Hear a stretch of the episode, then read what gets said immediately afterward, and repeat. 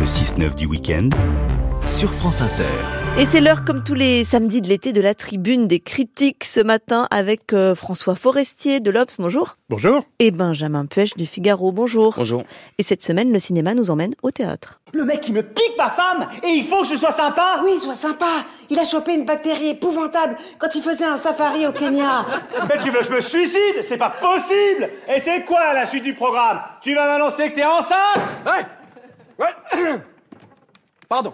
Je pense qu'il y a un pépin dans votre histoire. Un spectateur qui prend en otage un vaudeville, c'est le film Yannick de Quentin Dupieux qui est en salle actuellement. L'inhabituel fait irruption dans le réel et crée des situations euh, décalées et drôles. C'est ça, euh, le style Quentin Dupieux, François Forestier? C'est un, c'est un peu ça, mais euh, pour une fois, il, est sorti un petit peu de sa zone de confort. Et euh, tout le film, qui dure euh, très peu, et je crois qu'il fait 1h07 le film, C'est rare. tout se passe dans un endroit clos, ce qui donne un aspect théâtral à cause du sujet, mais qui donne un aspect théâtral aussi au, au film lui-même. Donc, moi, je suis pas tout à fait enthousiaste. Là où j'aime beaucoup quand même, si, non, parce qu'il y a des choses formidables dans le film, mais pas tout. Et là où c'est formidable, c'est que ça donne une image du théâtre que je partage. C'est premièrement, très souvent, on n'est on n'est pas à l'aise. Pour être tout à fait franc, on a mal au cul parce que euh, les fauteuils sont inconfortables. C'est très, c'est très. Et deuxièmement, on est gazé par la voisine qui est noyée de patchouli. Voilà. Donc euh, c'est ma vision du théâtre. Je préfère aller au cinéma. Et donc là, il n'y a pas ça au cinéma. Il y a les bruits de popcorn éventuellement. Mais... et Benjamin Puech, vous, vous retrouvez le style Dupieux C'est quelque chose que, que vous appréciez aussi? Oui, on comprend à ce que dit François Forestier qu'il aurait aimé être un Yannick dans la vie, mais euh, Yannick, donc le, le, le perso- personnage principal, personnage donc qui cet prend en qui otage la pièce. qui prend en otage, qui se lève parce qu'il supporte pas la nullité des acteurs. Il a une veste en cuir sur le dos, il y a un drôle de ton euh, dans la voix. Il veut mettre fin au, au- au massacre.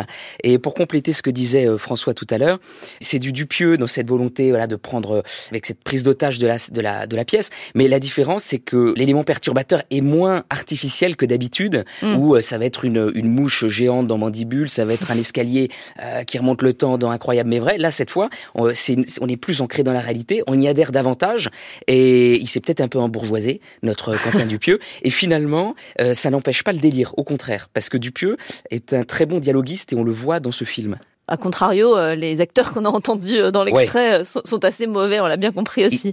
Ils sont assez mauvais, et, et pour moi, en fait, la, la réussite du film tient à Yannick, c'est-à-dire Raphaël Quenard, qui est un acteur qui est en train de voilà d'e- d'exploser en, en ce moment. Il en fait un personnage à la fois délirant et vraisemblable, et il emmène très loin en sautant toujours du coq à l'âne. On a l'impression qu'il mâche les mots et en même temps il les met en relief. C'est très curieux comme mélange. On a l'impression que la langue de Dupieux était faite pour la, la prononciation de Quenard, et en fait, peu à peu, il fragilise chacun des interlocuteurs, et il commence par convaincre les acteurs que jouer si mal est une injure personnelle. Et, et à la fin, on se dit, mais oui, il a raison, c'est honteux de jouer si mal, c'est vraiment pas sympathique pour lui. Et voilà, une idée en amenant une autre, il commence à parler de son travail de gardien de nuit, de son quotidien euh, qui est pas tip top, et il tient tout le monde en joue avec ces histoires-là qui sont à, à dormir debout. C'est étonnant. Hmm. Alors François Forestier, vous n'avez pas les inconvénients du théâtre. On entend euh, que Benjamin Puech lui est assez séduit par, par l'argument du film. Qu'est-ce que vous aimez pas? Parce que vous dites que vous aimez pas tellement. Bah, déjà, la situation euh, paraît un peu forcée. C'est-à-dire que un gardien de nuit qui vient au théâtre, c'est pas tous les jours. Ça, c'est la première chose que c'est quand Pourquoi même. pas? Non, mais c'est cher les places de théâtre. Donc le mec, il vient pour se distraire et en fait, il voit une pièce nulle. Donc c'est qui, il s'est pas vraiment renseigné. Deuxièmement, il vient au théâtre avec un magnum dans sa poche. Il vient avec un obusier. Donc il menace les 30 euh, spectateurs, forcément. Donc ça, déjà, la, la situation me paraît un peu euh, truc. En revanche, euh, là où Benjamin a raison, c'est que l'acteur principal euh, est absolument formidable, absolument formidable, parce que jouer un débile mental qu'on a envie de flinguer depuis le début quand même, parce qu'il n'est pas sympathique du tout. Deuxièmement, le faire apparaître comme un type qui a une certaine rationalité dans sa folie, c'est un tour de force. Alors, là où l'acteur est formidable, c'est qu'il se fait passer pour un débile, en même temps, il a un accent, je pense que je crois soupçonner et voir un accent plus ou moins savoyard ou grenoblois ou je sais pas quoi, euh, mélangé avec euh, du accent parigot un peu. Enfin, c'est ça, c'est très très bien. Et la performance d'acteur est exceptionnelle. Ça, c'est vrai. Néanmoins, c'est quand même une situation qui dure euh, pendant tout le film. Il y a quand même un moment où on se dit bon bah, faudrait que ça avance un peu. Mm. Et puis, euh, Dieu merci, le film c'est 1h07, donc ça s'arrange. Mais euh, le, le défaut principal pour moi du film, c'est que je n'éprouve absolument aucune sympathie pour ce personnage qui m'emmerde et que j'ai envie de flinguer depuis le début. Mm. Et il y a quand même un message sur l'élitisme. Oui, oui, on, on peut- on pourrait le voir comme ça, mais moi j'éprouve beaucoup de, de sympathie pour ce personnage-là, si je puis juste me permettre de dire ça, et qu'il a, une- en fait, il a une espèce d'élocution. Je suis assez d'accord avec tout ce mélange d'argot parisien et côté savoyard. On a l'impression qu'il est à l'exact mi-chemin entre Pierre Rep et Gérard Depardieu. Voyez ce que, ce que, ce que je veux dire Non, je vois pas bien, Non, mais c'est vrai. mais- Il, il faut le réécouter. Il faut bon qu'il vienne ici pour nous parler. Euh, Raphaël Quenard. Non, mais là où moi je trouve que le, le, le film s'effiloche un peu vers la fin, euh, où il y a le goût pour la bêtise parfois un peu lourdeau de, de, de Quentin Dupieux qui revient. Et puis euh, voilà, il y a une idée que je trouve qui est pas l'histoire de la pièce de théâtre que Yannick fait jouer aux comédiens. Je trouve qu'elle est pas tout à fait à la Non, hauteur. Benjamin, résumons-nous. Je pense que c'est une très bonne idée de sketch. Je suis pas sûr que ce soit une bonne idée de film. Je- moi, j'attends impatiemment le prochain film de Quentin Dupieux, parce que qui s'appelle Dali, mais Dali euh, comme le peintre, Comme le peintre. mais euh, D A A A plusieurs fois A Dali. Avec, Voilà. avec ça Jonathan titre. Cohen. Ça, alors là, je pense que ça va être, euh, ça va être top. Ça vous, ça vous met en appétit. On n'a pas Oui. cité les autres acteurs. Je vais les citer quand même parce qu'il y en a des très bons. Blanche Gardin, Pio Marmaille et Sébastien Ah oui, Chassagne. d'aut- D'autant plus que pour être un bon acteur, pour jouer un mauvais acteur, faut être très fort. Yannick, donc le film en salle depuis mercredi. Euh, François Forestier, on reste dans les salles obscures avec votre coup de cœur, un film de 1988 qui ressort en salle. Oui, qui passe euh, obscurément dans une petite salle du quartier latin de temps en temps. Alors essayez À de Paris. l'attraper parce que c'est La légende du Saint Buveur. C'est un film d'Hermano Olmi. Hermano Olmi est un cinéaste italien qui est relativement oublié aujourd'hui, qui a eu son heure de gloire avec deux films, Il Posto en 61 et euh, L'Arbre au sabot en 78, qui sont des films absolument géniaux.